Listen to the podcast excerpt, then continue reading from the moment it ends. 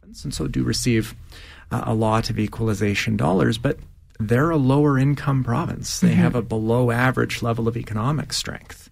And so if we're going to have a program to help lower income regions, then some of that support yeah. will go to yeah. go to Quebec. But it's not Alberta cutting the check, it's the federal government completely. Right. And so we as Canadians, regardless of where you live, you pay federal taxes. You mm-hmm. pay a 5% GST, same GST in, in British Columbia. So there's not any kind of special levy right. on Albertans to right. fund equalization. Well, I, I'm so glad to hear because even I'm learning things already. Um, and as a poli sci student, like it's not as simple as it seems. Um, but I'm glad you brought up the formula because I know the question is whether to eliminate equalization from the Constitution, not to renegotiate the formula or discuss renegotiating the formula. So, what's with this approach? So the government uh, would recognize that uh, the question is not about the formula, but the response would be that they view uh, a certain Supreme Court ruling around Quebec's secession mm-hmm. Uh, referendum in the 1990s. The Supreme Court, in a reference case, later ruled that if a province holds a referendum on seceding, then the federal government is obliged to negotiate in good faith the concerns okay. and, and yeah. grievances. Um, the, the Alberta government goes one step further and to se- and suggests that any referendum on any constitutional question obliges the federal government to negotiate. Right. And you know, I'm an economist, so I have no idea about the constitutional law or whether that interpretation's correct, but we're already continually meeting with the feds and discussing these kind of details. We have first ministers meetings that are regularly taking place. Mm-hmm. If Alberta wants something on the agenda of those meetings, it's free to put equalization on the agenda. Right. We also have twice yearly meetings regularly between provincial, territorial, and federal officials on transfer payments. There's a literal table. Alberta has a little nameplate there. We're like there is a seat mm. where we are there with the feds talking about these issues. So we don't need a referendum to talk about the formula details. Right.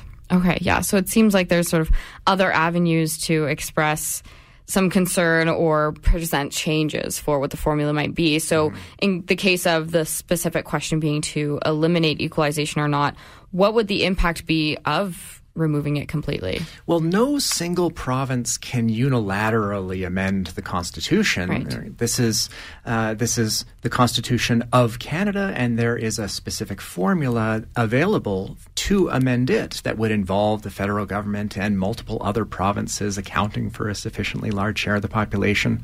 So Alberta alone can't do anything about the Constitution, and so that's important to remember that mm-hmm. the referendum itself doesn't really lead to any actual legal change at all. It's really right. much more about uh, a political symbol, or, or maybe the provincial government's hoping it puts some political pressure on the federal government. But okay.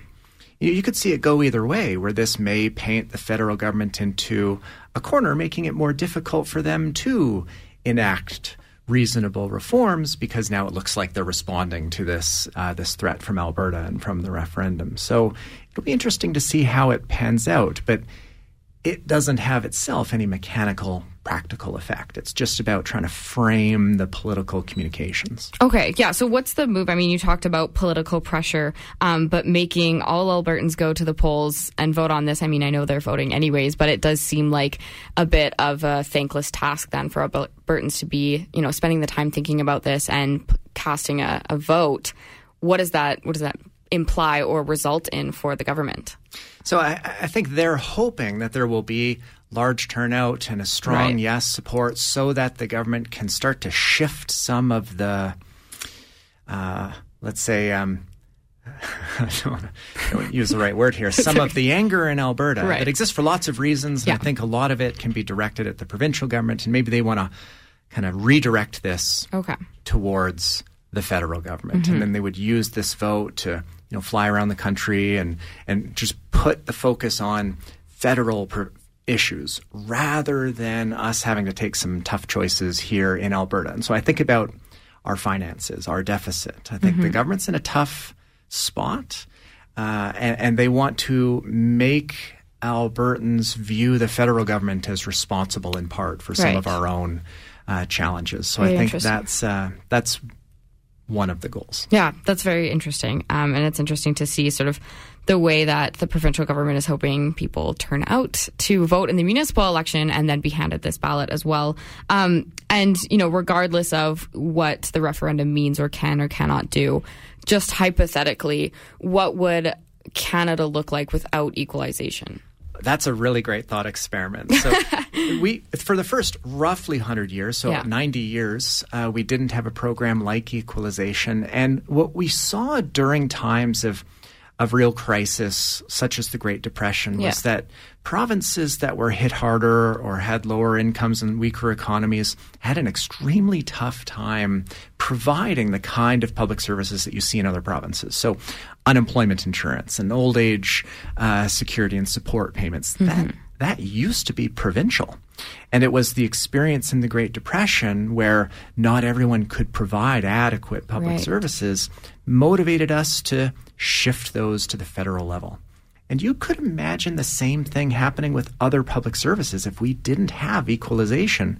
The pressure to nationalize healthcare and education to ensure that Canadians everywhere have access to it would be really difficult for the federal government to resist. So, equalization, you can see it as a program that facilitates a decentralized federation while ensuring comparable access to public services. And so that's an interesting argument where many, I think, some of the more thoughtful conservatives uh, out there will, who, who tend to favor decentralization, will note that programs like equalization make it possible Yeah. for Alberta and other provinces to do their own thing in, Right. in public services. So without equalization, I think we'd see a much uh, a much larger and stronger federal government rather than provincial. Okay, that is really interesting because I mean, yeah, face value, it sort of seems like just a left and right, yes or no kind of thing. But now, you know, looking at it from what would happen hypothetically, I mean, would you say this is more than just, yeah, yes or no or left and right kind of thought? Ab- absolutely. And we see that through history where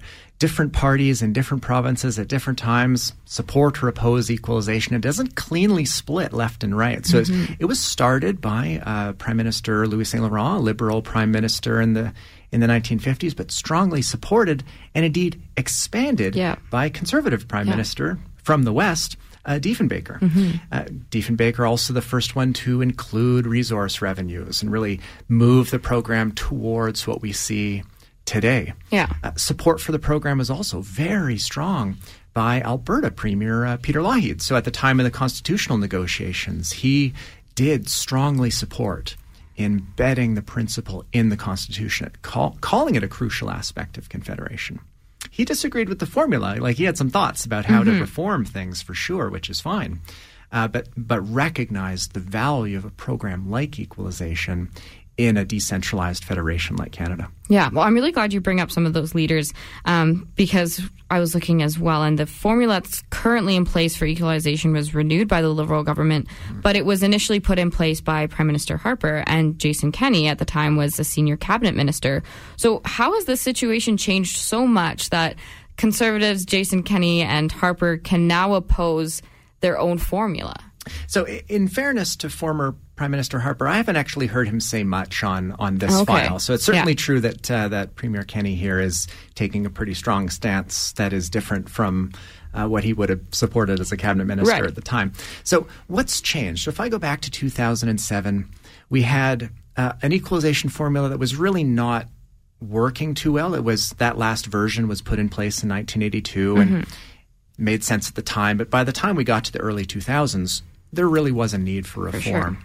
So, Liberal Prime Minister Paul Martin appoints an expert panel chaired by an Albertan, Al O'Brien, like a really um, phenomenal public finance expert here to design this new this new formula. But of course, um, Martin loses that election, and the Conservatives come to power federally under Harper, and then the expert panel reports uh, to Harper. So you have this kind of cross partisan process that is largely adopted uh, by Harper in 2007, and that's the, for the most part the formula that we have today. And I think it, it, it's legitimately a large improvement relative to what we had in the 80s and 90s. So I- I've always been puzzled about why they have been so quick to critique their own Right. actions when that was a, a big reform Yeah.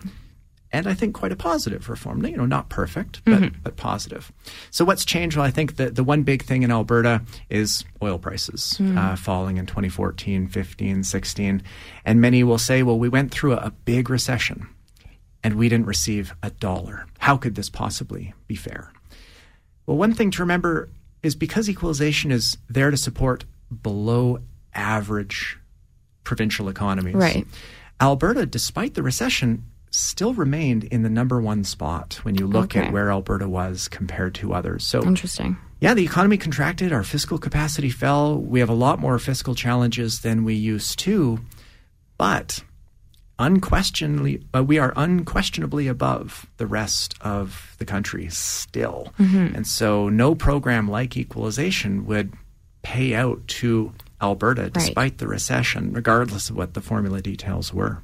Right. So on that, I, I, wanted to chat about the fiscal stabilization program because I know mm-hmm. when oil bottom, bottomed out in 2016, Alberta was eligible and used this program, but only for 250 million when That's its right. deficit was actually 30 times larger than that.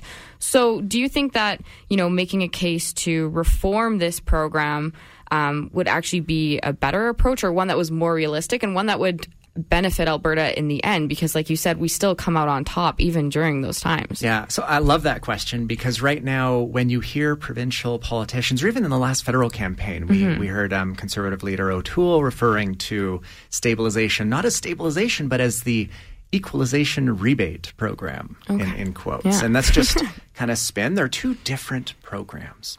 So what stabilization does provide a kind of insurance to provincial governments that experience sharp, sudden declines in revenue. Okay. Whether you're high income or low, you are all or all provinces can qualify for it if you get a big shock.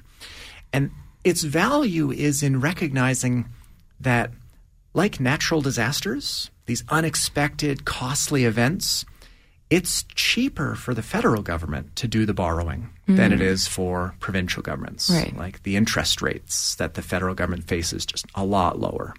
And so having the ability, like natural disasters, to shift that cost federally is what stabilization tries to do, but for not natural disasters, but economic disasters mm-hmm. like recessions. Yeah. The trouble though is that it over over time has gradually shrunk in terms mm-hmm. of its actual size. Yeah. And so it's limited in how much it pays out. Okay. And Alberta, during its recession for those two years, received the maximum possible payout under the program. And as you noted, it didn't amount to much relative to the size of the yeah, absolutely. size of the. So that's a legitimate critique for sure. And and COVID, and indeed a little before COVID, almost all, and then um, by the end of 2019, all provincial governments were unanimous in their support for expanding that program. Okay. And this, I think, is an example of how best to approach federal, you know, fiscal federalism policy. Premiers can talk with each other, provinces can talk and negotiate and try and figure out what a common way forward is. And that's a more effective way to present to the federal government an, an option yeah. to consider. And indeed, the federal government did respond, and they tripled the size of the stabilization policy. You know, maybe it didn't go as far as the Alberta government was hoping, but it's an example of provinces coming to an agreement and the federal government responding. And I think that's that's a lesson for other policy areas as well. Right. So, I mean, with that sort of background and example, is that not something that would be strategic for the premier to do with equalization now, or is it not something that he sees we can agree on? So I think the first challenge for the government of Alberta to think about is what exactly does it want to see changed in the formula? Mm. I mean, when was the last time you heard a, a, a political leader in Alberta raise specific yeah. concerns with the formula itself? The one that does come up is excluding resource revenues from mm. the formula. And that's an interesting idea. And over history, we've included them sometimes, excluded them other times, and have explored different ways of treating it. But other than that one aspect of the formula, I don't get the impression that the Alberta government actually does have a problem with the formula. Mm. It's just using equalization as a symbol for other grievances, either channeling um, some kind of uh, historical grievances towards Quebec just in general, right? Uh, pipelines more recently in particular. Um, but if it actually wants to pursue changes to equalization, and it has in mind specific changes, then yeah, it should talk to provinces and excluding resource revenues. You know, that's something that Quebec would support because mm-hmm. in general it would lead them to to get more, which is interesting since that's contrary to some of the other rhetoric we hear in the discussion. Or Newfoundland would strongly support removing resource revenues as well. But importantly for Albertans, Albertans to remember is that removing resources or tweaking the formula here or there wouldn't result in Alberta receiving a dime under the program. Yeah. That is so interesting. And I know we're getting into some like political strategy here, and a lot of it might just be speculation, but you bring up a lot of really interesting points. And I know the premier is basing the referendum off of Quebec separation, where the Supreme Court ruled that a clear answer to a clear question would obligate the federal government to negotiate. And academics are arguing whether that applies strictly to separation or other issues and whether it's just representation of that. What's your take? So I certainly am not qualified to weigh in on the constitutional questions, but I have heard from constitutional experts yeah. much more saying, no, the Supreme Court case about Quebec Quebec secession was about secession. Right. Like that is a much that is a qualitatively different sure. situation and a different question. It gets to fundamental democratic rights. It, uh, whereas here we're talking about like a fiscal policy. We're just talking about the design of a transfer program that the federal government has unilateral authority mm-hmm, over. And mm-hmm. so, uh, in just my lay, naive uh, view, I, I tend to put weight on on the what I think of as most of the constitutional law experts on this question. Those who do come out and strongly make the link between equalization and secession yeah. tend to be those with a more political orientation, and so I discount their right their perspective there because okay. I don't think it's as informed in as uh, in as dispassionate and right. Uh, analytical way that others are. Mm-hmm. But I guess we'll see because yeah. it might it may very well end up going to uh, a court. You could imagine that the referendum passes and then the Alberta government makes a couple demands, and the feds don't engage sufficiently uh, with Alberta, and then boom, we start a reference case over whether or not the feds need to be compelled somehow yeah. to change the formula. Yeah, well, that was my my next question. Was you know hypothetically, you know, we get overwhelming support for eliminating equalization and sort of what that means for Alberta going yeah. forward. But if I were to guess, I, I would say that the feds would after the referendum say, yeah, of course, we're willing to talk to any provincial government right. about anything. Yeah. And so if Alberta wants to talk about equalization, referendum or not, hey, here we are. Yeah. What does Alberta want? Yeah. And Alberta's not going to have a really strong list of reforms that it would like to see to equalization. It's going to be raising grievances yeah. about other issues. Right. Um, and that's just like, how does that connection get made? Where a referendum on equalization compels the federal government to I don't know what uh, force a pipeline through Quebec, for right, example. Right. I mean, I don't I don't see the connection there. So it'll be f- it'll definitely be fun at the very least to watch those dynamics after the yeah after the for sure. And it's so interesting that all of that complications and issues and symbols for other issues means that Albertans have to go to the polls in the next couple of weeks. So right. it really falls on on us at this point. And I know we've gone down the rabbit hole pretty far, um, but I'll maybe just pull us out because I'm sure we probably lost some students and some listeners um, because it's a complicated issue and there's a lot and obviously a lot of history. So, I mean, if you could simplify it and what Albertans have the choice to make, you know, if they're voting in advance polling or on the 18th, mm-hmm. what does that moment mean and, and, what sort of things should they be considering? So I think the the most important thing that I would communicate to others is not to suggest you should vote yes or no mm-hmm. on, on this, but to answer the question honestly and genuinely from your yeah. own perspective. So it's asking about whether you support the principle of equalization, of comparable public services at comparable taxation. If you do, then you should vote no. If mm-hmm. you don't, fair enough. And then you should vote yes. Yeah. But try not to connect all these other issues to a very specific question on an important constitutional issue. For sure. Well, thank you so much. And I, time just flies by. There's a million other questions I could ask you, but this is a really good insight to the issue and to the question that we'll be voting on in the next couple of weeks. So thank you, Trevor, so much for being here and for clearing some of that up. I learned a lot. I hope the listeners did too. And if you're listening, stay tuned in because I have a very, very exciting guest coming up afterwards as well. Trevor, thank you for being here. Thank you. My pleasure. Just escape. My old man, he kicked me out, he kicked me out when I told him that I live this way. I live this way, I live this way, I live this way, I live this way, I live this way, I live this way, I live this way. He doesn't own me, he doesn't own me, he doesn't own me, he doesn't own me. Just escape!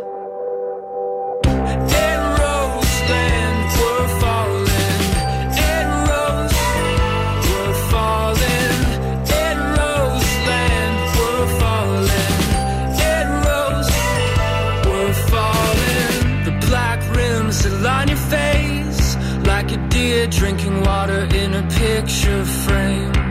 I swear to God, I've seen those eyes, the back of my lids when closing mine. With clasped hands, we shake it out, shake it out, lace the boots, and we walk away. I felt slightly connected to him and said, Now, boy, now you own me. Roseland,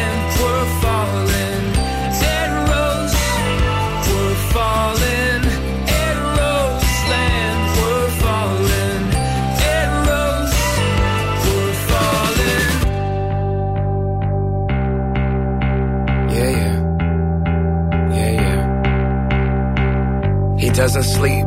So in truth, he never wakes up. Another day rush into his death at a breath on the treadmill of the famous.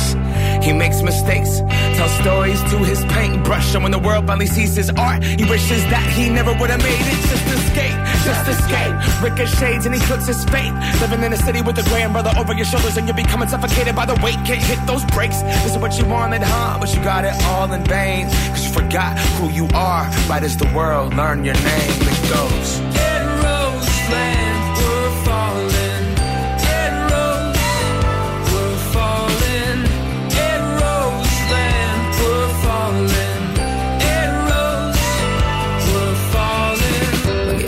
Issues. Ashtray is this asphalt. American spirit, black coffee conversations, and a passport. When God gives you everything, everything that you ever asked for, and it still looks a bit different than when you pictured it on that back porch, and I'm gone. World traveler, all I got is my songs. When the nights start blending into one another and I don't recall. Tom Petty and this motherfucker, all I wanna do is free fall. Yeah, free fall. And I'm so caught up. Caught up, I'm caught up, and I'm so tired. Swore that I wouldn't stare into the light, and guess who tried it? Shit, I'm blinded by this limelight, this limelight. It's all night, it's all day. These bright lights, these bright lights. Once you turn them on, you can't walk away. Don't die here, don't die here. I came too far, I'm too great, but I'm too scared. I'm too afraid to stare this world into its face. I'm almost home, I'm driving lost. My eyelids closed, light turns to gray. The camera's off, the show is over. You close the curtains and just escape.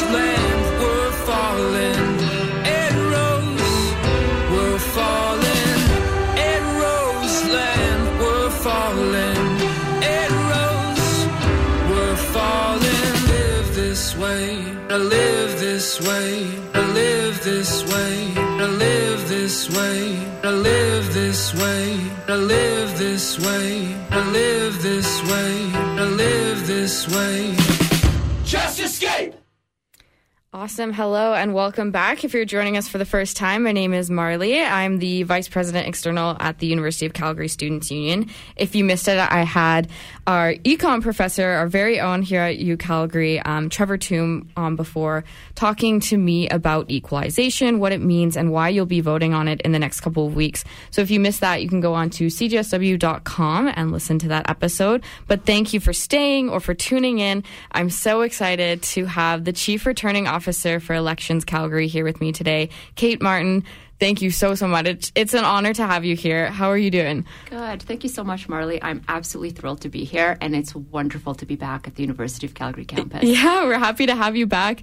Before we get into it, maybe, you know, just tell us a little bit about yourself and the position as Chief Returning Officer at Elections Calgary. Oh, sure. Thanks, Marley. So I became the City of Calgary's returning officer in February.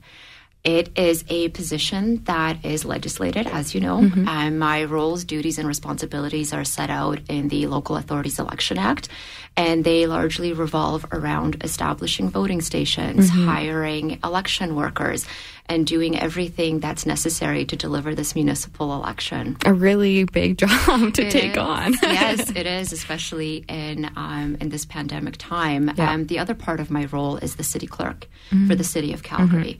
Um, I'm also the head of the local public body, so responsibilities around access and privacy and information as well. For sure. Oh my goodness. Well, amazing for you to take this on during this really unpredictable time. Um, I bet it's just been a real chaotic sense, but I want to get into all of you know the COVID complications and what's changed for this upcoming election.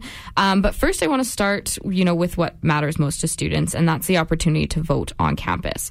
Um, and I know in the past elections, we've seen what's called Vote Anywhere. Um, and for our listeners, that program allows students in the community to vote for any ward that they're coming from, but here on campus. You know, students and professors and staff spend the majority of their day here. So it really makes voting accessible when you're, you know, on campus for 100% of that time.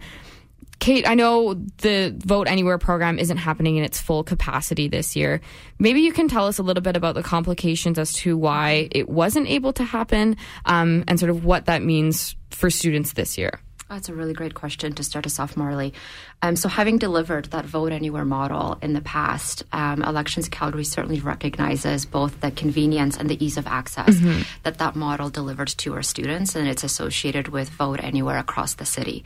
However, um, the 2021 general election, we planned differently. Yeah. We planned it differently than previous elections for a number of reasons, but really the primary one was the COVID 19 um, pandemic. For sure all plans and decisions that we were making early in the spring and heading into the summer were really um, in a manner to reduce any sort of risks. So yeah. that is where advance vote anywhere was not going to be offered. In terms of, you know, the specific considerations, it was really about assigning voters to specific locations mm-hmm. to help us manage capacity. Right. To help us manage um, crowding in the event that the COVID pandemic got worse. Mm-hmm. And as you know, here we are today, right? Yeah. Um, we also wanted to ensure that we would be able to accommodate all the candidates and scrutineers and election workers.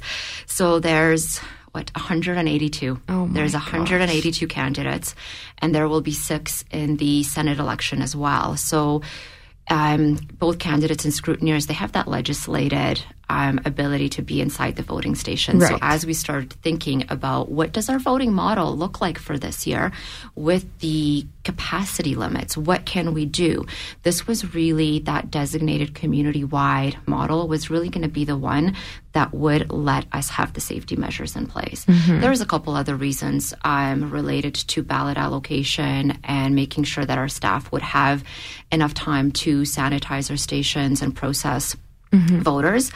Um, so that's really those are some of the considerations that that got us to the community wide model. Yeah, no, it's really good to have that insight because I think it's uh, it's a lot more complicated than it looks on the surface. And I know throughout the summer that you and I had lots of meetings to discuss uh, all of the complications and you know what it meant for students to not have that opportunity. Mm-hmm. I mean, regardless of you know all of the COVID complications and the number of candidates, um, it really meant it was the difference between students voting and not voting. Um, so I'm really glad, you know, that this year students will still have the opportunity to vote on their campuses. So maybe tell us about a little bit about this modification and the sort of compromise that we have here, so students can vote here, um, but it's still in a very safe way. Right. So I'm, you know, I have to tell you, I'm so thrilled that Elections Calgary was able to develop and implement that safe designated advance vote for the mm-hmm. students. Um, we had we had great conversations over the summer, We right? did. So we most certainly recognize the importance of engaging students and engaging students early. Um, I'm also really grateful to the post-secondary administrators. They were wonderful partners and good to hear. Yeah, they really um, partnered with us to make sure that we are able to deliver that vote safely. So, in terms of the opportunities for students, let's talk about that a little bit. Yeah. So, it's not advance anywhere, but there will be two designated stations for the students, right? We've got the selected days, we've got longer hours, and students at each campus will be able to cast their vote here. But I think it's also really important for students to know that the on campus vote isn't their only option. Mm-hmm. They've got a ton of other opportunities that they can they can participate and vote in. Um, so the advance vote will be October 4th to October 10th. There will be 37 advance vote Mm-hmm. Wow. locations. That's awesome. Yeah, it's 11 more. That's right? awesome. we're work, yeah, we're working really hard um, to be accessible. So students can vote at their designated advance vote location. Uh, really important to note too, we're going to have advance polls open on Saturday and Sunday. Nice. So I know students Great. are busy, right? we had we had lots of conversations about what student life is like. So for anyone who's busy Monday to Friday, they've got an opportunity on Saturday and on Sunday. For students that are either living or working downtown, there will be designated stations at City Hall. City Hall, yeah. Yeah, they're also it's going to be the same format as the post-secondary campuses. So it'll be two designated stations um, offering ballots for wards 1 through 7 and 8 through 14. Of course, students can also vote on election day itself, October 18th, right? So that's that's another that's another really good um, opportunity that students have. So there's lots of options. For sure, and it's great to, to hear about all of that for you. Or for you, Calgary specifically on our campus, um, students will have the opportunity to vote on October fourth and fifth. And what are the times for that? So the campus vote will occur between 9 a.m. and 6 p.m. Awesome. And it will be in the dining In the center. dining center. Yeah, that's very exciting. I can't wait for those days. They're coming up really quick. It is. That's next week. next week already. And I know uh, the Students Union, myself, and all of our faculty reps will be doing lots of get out the vote work to make sure students know that that's there um, and that they should take advantage of that in those two days. But that they do, of course, have those other options on the weekend and on election day itself. So that's that's really great to hear. This was an issue that was so important to us as student leaders, um, and you know, to candidates that we've seen that students have a voice and have every possible opportunity. So I'm really glad that we made that happen. Um, just to clarify too, for students, if they live any ward, they'll have the opportunity to vote on campus on October 4th and 5th. You're they'll just have to know sort of which poll to go to if they're sort of on the lesser side of numbers or the bigger side. Ex- exactly. Perfect. And I know we're going to talk a little bit later about, um, you know, the tools that are in place. Yeah. But you're absolutely right. So the students will, and we'll have lots of resources, and we'll have Mm-hmm. information officers on site to help guide students to the correct voting station as well. Awesome. That's so exciting to hear. And yeah, I don't want to skip ahead. Um, but sort of one of the things I wanted to ask you about was all of the changes that have been made to make voting a safe experience this year um, and to sort of mitigate any risk from COVID possible. So, I mean, first of all, what has it been like to prepare an election of this size, a civic election in the middle of a global pandemic? That's another really great question, Marley. So the, you know, I'll be honest, it's it's the pandemic's brought some challenges sure. in in planning our municipal election. But that being said, Elections Calgary is really well prepared um, to serve our voters both safely and and efficiently. So in terms of you know what it was like, our plans. Um, we, we had to shift. We had to shift mm-hmm. a number of ways, and we had to bring different partners to the table this time around. So we had significant consultations with the Ministry of Municipal Affairs, Elections Alberta, Alberta Health Services, the city's rapid response team, to ensure that we would be following all current provincial and, and city orders. We closely followed um, Elections Canada's election that just happened in September and, you know, their experiences. And we took some lessons from how their election unfolded. Perfect. And then, in addition, you know, some of the other factors that we had to plan and prepare for, how to manage our elections Calgary staff Yeah. safely. Um, we had to look at, you know, having additional work locations to make sure that social distancing was in place. We had to change our training model. As you know, we are hiring close to 4,000 Wow. employees. So we had to think through, you know, how do we deliver our training safely and efficiently in a, in a really short period of time? Uh, what are some of the other things I can tell you about in terms of preparing in a pandemic? We had to think through um, personal protective equipment. What does that look like? How much, you know, what do we need? How do we lay out our voting stations differently? Right. How do we create that space um, with social distancing? How do we look for locations that are going to meet all of the restrictions? So there's lots of lots of different things we had to consider this time around. For sure. Yeah, that sounds like a lot. Um, based off of all of that, what extra measures, you know, are in place now to make sure that voting is a safe opportunity and activity? Yeah, so all you know, COVID sa- COVID nineteen safety protocols will be in place um, at every single voting station, and Elections Calgary will be following all public health orders. Again, both provincial and the city. Our our goal really is to deliver that safe environment for everyone: workers, voters, candidates, um, and scrutineers. So what. What can you see in terms of safety measures in voting stations? Election workers will be wearing masks. Perfect. Um, there will be um, there will be masks and face shields also available for any voter who comes to the stations. We will have social distancing in place, so students can expect to see some furniture and and some signage in terms of being spaced out, similar to what you would have seen at the federal election. We'll have those plexiglass um, Yeah. physical barriers; those will be in place. Um, additional. Uh, safety measures include frequently touched surfaces will be sanitized throughout the day, social distancing, and then there's capacity limits. So we will be following that one third fire code capacity limit. So we're doing a lot on our end. Uh, I think it's important to you know to recognize COVID continues to be a, a really fluid situation. Yeah. So for anyone listening, I would just encourage them before they head out to the voting stations to take a look at electionscalgary.ca for any of the up, you know, any of the current COVID information. And safety measures for voters. If you don't mind, we can maybe talk a little bit Yeah, about that. absolutely. So voters um, will be will be required to wear a mask themselves as well. Mm-hmm. Voters are encouraged to bring their own pencil or ball pon- Awesome. ball pen, yeah. point pen, excuse me. um, we will have supplies of pencils on site. Uh, we will have sanitizer also Awesome. available for voters. And voters are encouraged to complete their voter statement ahead of time. We're looking just to make it really, really Mm. Yeah. efficient in the voting stations. So there will be one copy provided in the voter guide, and then you can also download it from electionscalgary.ca to facilitate the, the process. That's good to know. Yeah, it's uh, it's great to hear about all of the measures that are in place, you know, on the election side of things, but the voter side of things as well, to you know give comfort to students and the community that this is a safe you know activity to participate in, um, because I don't want that to ever be the barrier between you know voting and not voting. Right. Elections Calgary is working really hard to deliver the safe voting stations That's and safe election. so good to hear. Thank you for for sharing that with us. Um, the next thing I wanted to ask you about um, is the ward boundary changes. I know that it's kind of a confusing thing. Students and listeners might not know which ward they're in, and also it might have changed.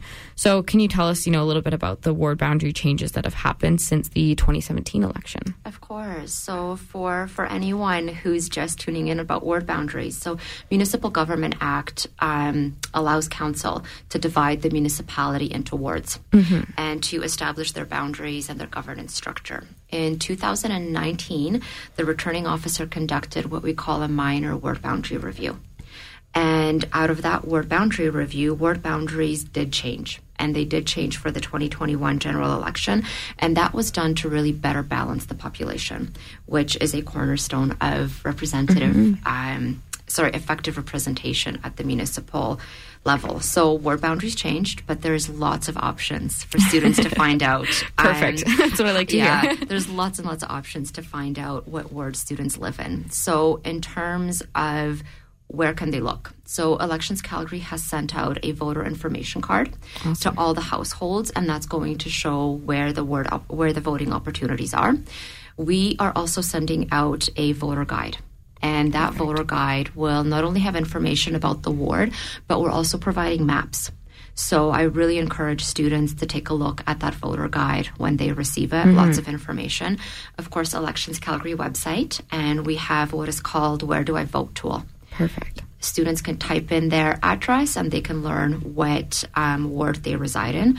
Of course, you can call 311. That's another option.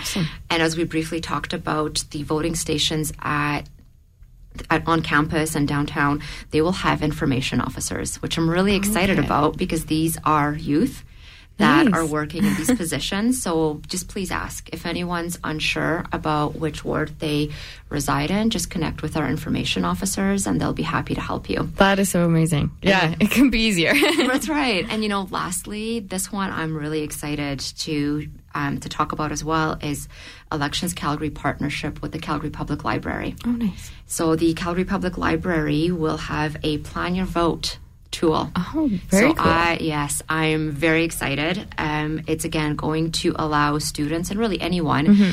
to log on and to make a plan for their vote. Not only what ward do you live in, but consider how will you get to the voting station. Yeah.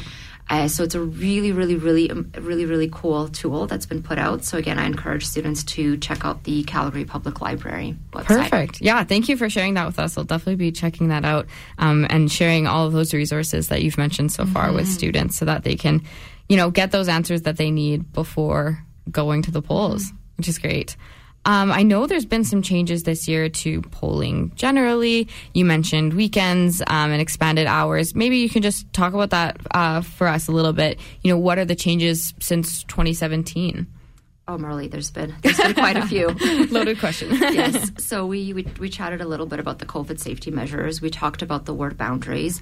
Uh, some of the other changes include all voting stations for the 2021 general election have been assessed for accessibility. Perfect. And yes, so that was new. This is new. They were assessed for accessibility using the federal accessibility criteria. So everything from accessibility to enter the voting station, but as well as parking outside. So that's um, that's a really important improvement I think that we've done from 2017. We've increased the total number of stations for the election by 33. So there's 11 more stations for the advance vote, but there's also 22 more stations for Wow. the election day. So as you can imagine, that's also more more employees Yep. that we're going to have. Uh, we'll be attending more shelters this election. That's a change over 2017. And we have new new um, new positions staffing our our voting stations. So that's new. Shifting gears. This will be the first time tabulators will be used during a municipal election. Exciting. yeah, it is. So, following that success of the tabulators after the 2018 Olympic vote, Yeah. this will be the first municipal election. And we're bringing tabulators to improve that speed, accuracy, and, and timely reporting of results on election night. Wow. So, that's new. yeah. Uh, moving on in terms of some of the resources, so the voter information card that is new for Mm-hmm. That's this new. municipal Yeah. election. That's new. And, you know, with our commitment to making this that accessible and easy voting experience, the voter information card just provides information for voters in terms of where, where they can find their voting station. Transit tickets. Um, we haven't talked about that yet. So, this municipal election, anyone taking transit to vote um, can show their transit tickets to an election official, and they in turn will receive two tickets, two, Tickets. two tickets back. So, it's a really great partnership that Elections Calgary established with Calgary Transit. So, that's new.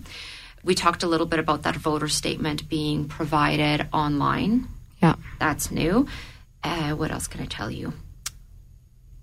The mail in ballots. So, the mail in ballots process isn't new, but what is new this year is that we will have um, mail in ballot drop boxes Okay. throughout the city. Um, they'll be placed across six locations and libraries. Nice. They'll be secured. They will be, um, it's just another way to make dropping off mail in ballots convenient Absolutely. for voters. Yeah. So that's new. Um, I, I think That's a lot of changes. there's been quite a few, Yeah. but we're really committed um, to you know making sure that this is accessible and an easy voting experience. Yeah, it sounds like it. Thank you for sharing all of that with us. I think it's really useful information to have for students and listeners and the community just generally um, to know and to note all of the changes that have been made uh, to make this a, a more accessible and an easier experience. I'm wondering if you can walk us through that experience. You know, front to back, what is that going to be like for students? What do they need to bring, prepare? What can they expect? How long will it take? Just, you know, what all of the information and sort of all of the insight so that it's not like an intimidating process. It's something that they know and can prepare and expect. So I would say the first thing really would be to determine if you're eligible to vote in this municipal election. So voters will be eligible to vote if they're at least 18 years old, if they are a Canadian citizen, and if they are a resident on um, a resident of Calgary on election day. Perfect. To vote, students will have to bring one form of authorized identification that's going to contain both their name and their address, and picture identification is not required. Awesome. Since we just had the federal election, um, I should mention that ID requirements are different for the federal election Okay. than they are for the municipal Good election. So it's really important to make sure that students know what is accepted. So I can provide a few examples. Yeah, absolutely. In, in terms of what is acceptable, but I would again encourage everyone to take a look at Calgary Mm-hmm. electionscalgary.ca. We have a full list of acceptable identification, and there's lots of examples. But to give you a couple here, um, so identification that is issued by a Canadian government, whether it's federal, provincial, or municipal that contains name and current address. We will also accept statement of government benefits, um, correspondence issued by a school, Okay. which I think will be relevant for the students. Absolutely. It could be a letter or a form, which we call an attestation, confirming that the student lives at the stated address. Okay. So that's that's another that's another identification option to students. Uh, some other ID documents can be um, bank or credit card statements, insurance policy, or a utility bill. Okay, great. So there's lots of Yeah. identification options too. Uh, in terms of you know coming to the voting stations, my my advice would be learn about the vote. Yeah. Uh, it's a complex ballot. Mm-hmm. Uh, Elections Calgary website, the voter guide, as well as our Calgary media. They're great resources in terms of what will be on the ballot. Elections Calgary provides a link to all the candidates' platforms, to, the, to their own websites. Yeah. So I think that that's another really good resource. In terms of what students can expect at the voting stations themselves, maybe I can switch gears a little bit. For sure, yes. Uh, so students can expect to be greeted at the door by one of our election staff who will advise of any COVID safety protocols. So that will really be the first thing. And then students will be directed to the voting room. Awesome. I would say we can. There's really three easy steps when it comes to to voting in the election. So the first one will be when students arrive at the voting station, they will need to confirm who they are mm-hmm. and show their identification to the deputy returning officer. The election worker will then hand them their ballot. Perfect. Step two will be to go behind the privacy booth to mark the ballot. Instructions will be noted on the ballot and they will also be noted in that privacy booth. So lots of instructions. Um, at that point behind the booth, um, students will make their choice either for the candidate or for the question. Mm-hmm. And from there, it's important to note that every voter has a right to secrecy in how they're voting. So there is no photographs, there's no videos. Really important to note that. So once a student has marked their ballot, it's on to step three. Awesome. So the last step is to bring the ballot to our tabulator clerk. Perfect. The tabulator clerk will take that ballot and they will scan and record it through the tabulator. Mm-hmm. And that's, That's it. it. That is it. you have voted in the municipal election. Thank you, yeah, for walking us through that. I think it's it's really great for students to have a picture. You know, a lot of them this will be the first election they've voted in, um, or voted in person in at least, um, because I know the federal election was recently, but. This uh, this will be a different experience, and you mentioned the ballot being quite a complicated one. Um, I'm wondering if you can lay that out for us, like where the questions will be and what students, you know, what the questions will look like and how they will be asked, so that students can prepare for what their vote might be. Of course. So with um, with 182 candidates and a number of questions on the ballot, I think Marley, this is probably one of the most frequent questions Yeah. that that we've been receiving. So in previous elections, if students have voted, you'll recall that it was small paper ballots. Yeah. For each race. For this election, the ballot will be what we call a composite ballot. Okay. So the ballot will have um, both will have a number of races plus the questions. So the the students voters they will receive two ballots at the voting station. The first ballot will be the municipal ballot. And the municipal ballot will contain candidates for the office of mayor, mm-hmm. office of councillor, and then school board trustees. And the municipal ballot will also include the question of Are you in favor of reintroducing fluoridation of, of the municipal water supply? Yeah. So that's your first municipal ballot. And you know the other question that I frequently receive is with how many candidates do we have? Will they all fit on one ballot? And they do. Um, Amazing. So I just wanted to note that they do. The provincial ballot, so this is your your second ballot. Mm-hmm. That one will include the candidates for the Senate race. Yep. And it will have the two referendum questions. So so voters will vote on referendums about equaliz- equalization payments. Yep. Which you just had lots Yes. of information on your show. And then the second one will be the daylight savings time. Perfect. Yes, that's good to hear that, you know, students will be handed like seven pieces of paper when they get there. It will be two. Perfect. That's really good to hear. And and also just revisiting the piece about identification and what that what those qualifications are. I think that's really helpful for students um, because yeah, their situation changes a lot. Their address changes quite frequently, sometimes yearly. Um, students live in residence, so having that flexibility and being able to bring you know bank statements or utility bills um, is going to be really helpful. So I you know want students to to note that and be, be sure that it's not going to be an issue of you don't have the right piece of identification with you. And the, the voter guide will provide that information. And again, lots of examples on electionscalgary.ca. Awesome. That is really great to hear. I think this was really useful in terms of giving students all the information that they need to know to go and vote. The last question I had for you was about the Senate election because I know um, in previous Senate elections, nearly 20% of Albertans declined their ballot. And, you know, that's different than spoiling their ballot, you know, not sending that message. I guess what options do people have since it'll be combined um, to not vote in that race specifically? So the, the provincial ballot, like you say, will include both the Senate as well as the referendum questions. And the because the ballots will be read by a tabulator. Yeah. Any properly marked um, responses to the referendum so to the to the referendum questions will be will be captured by the tabulator and will be counted. Okay. So any mar any any ballots that are left blank, but the remaining questions are properly marked, Yeah. will be counted by the tabulator. Okay. Yeah, interesting and, and good to know because I know that's been something we've seen in the past and it's different this year now with those combined ballots. So um, I'm excited to sort of be a part of that process and to see what it all looks like.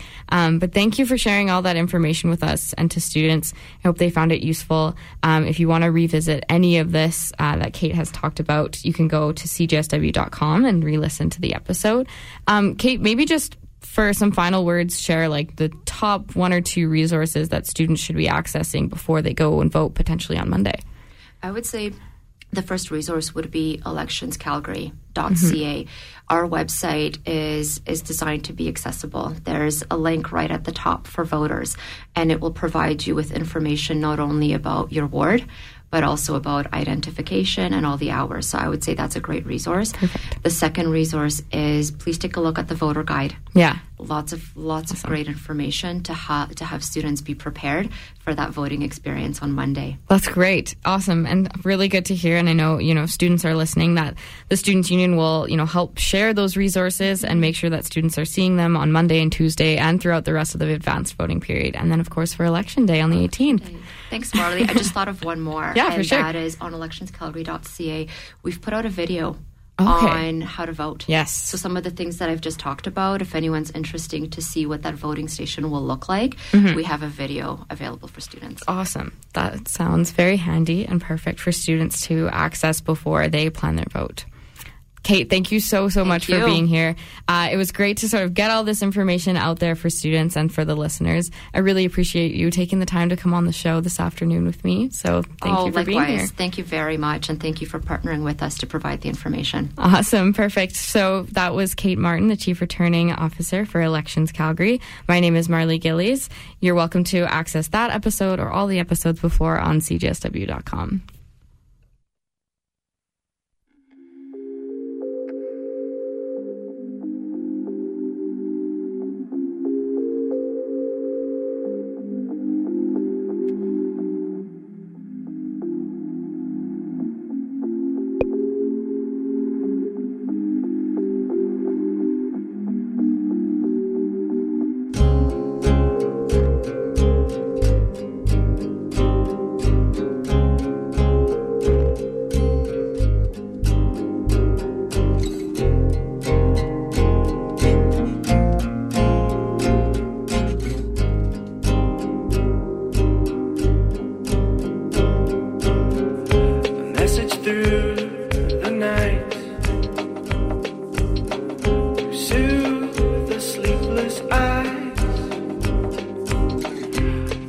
The fate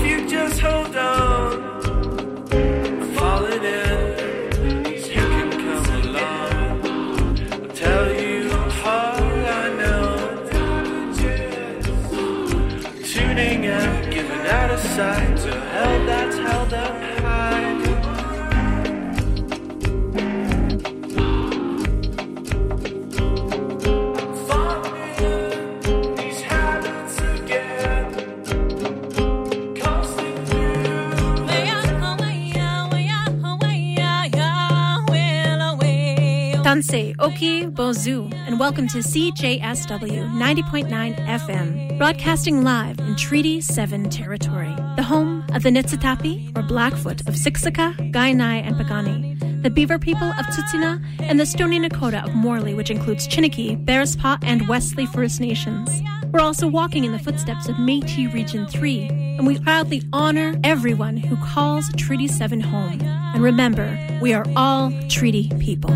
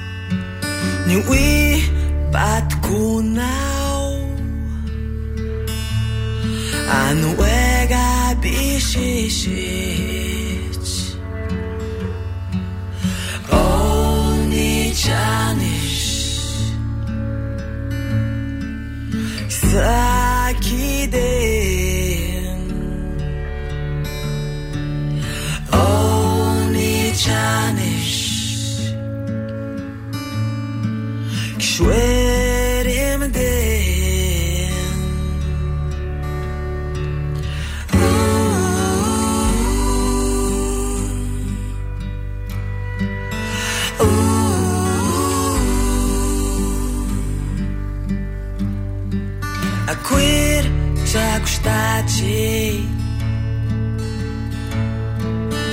Moussa Kigawi. A queer chasegzi. Moussa Kutawi.